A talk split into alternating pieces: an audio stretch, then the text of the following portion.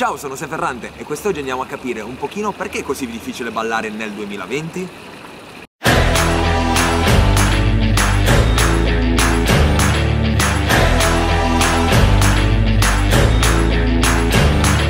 Ok, quest'oggi è così difficile ballare nel 2020 in pista perché? Perché molto spesso c'è una relazione di fiducia molto molto più distaccata rispetto a quella di prima. Cosa vuol dire tutto questo? Molto spesso le donne quest'oggi tendono a non fidarsi molto dell'uomo per via di un'emancipazione che c'è stata. Per fortuna le donne quest'oggi non sono più le donne come negli anni 60 dove non potevano neanche avere molti diritti, non avevano il permesso neanche molto spesso neanche di parlare. Oggi nel 2020 siamo, sono tutte molto più emancipate. Questo è un bene ed è un bene anche per il, mon- nostro mondo del ballo. Però cosa succede? Molto spesso quando siamo in pista gli uomini trovano molto, molte difficoltà nel guidare le proprie partner perché perché la donna tende ad autoguidarsi. Questo perché uno può essere perché arriva dal mondo di, di, uno stile di danza, ad esempio danza classica, moderna, contemporanea, dove tendenzialmente la ballerina è abituata già a ballare da sola. Invece dall'altro lato molto spesso è perché la donna non, non vuole ricevere nessun tipo di guida da parte dell'uomo. Quindi cosa dobbiamo evitare? Dobbiamo cercare di creare molto di più una relazione. Noi uomini come possiamo fare a risolvere tutto questo? Dobbiamo cercare di non guidare la donna, ma cercare di dare degli input e delle indicazioni in modo da relazionarci in maniera completamente diversa.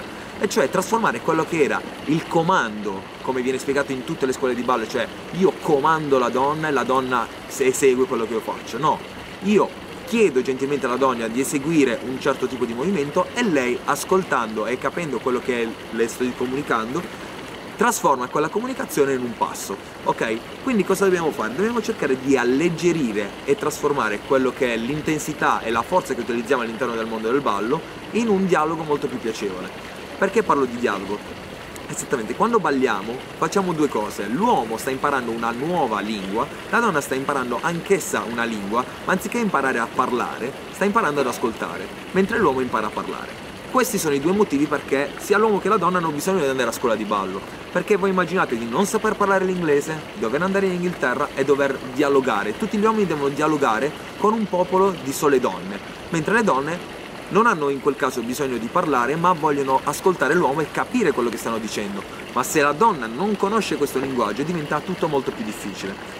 Quindi dobbiamo cercare molto di più di tornare a divertirci perché questa sarà la chiave del nostro ballo e fare in modo che noi, le donne siano disposte ad ascoltare molto di più quello che gli uomini hanno da dirle e gli uomini di abbassare il tono di voce, eliminare quella che è la forza, eliminare quelle che sono le energie negative e con energie positive, senza dover forzare, far del male a quelle che sono le donne, quindi recuperare quella che è la fiducia che ultimamente si è persa all'interno delle piste, cercare di ricominciare a divertirci e a dialogare in maniera molto più piacevole, eliminando quelle figure, quelle combinazioni, quelle, quegli estremismi di baciata o anche di salsa e di tutti gli altri stili di ballo che ultimamente si stanno vedendo soprattutto nelle piste ma anche all'interno di competizioni e show.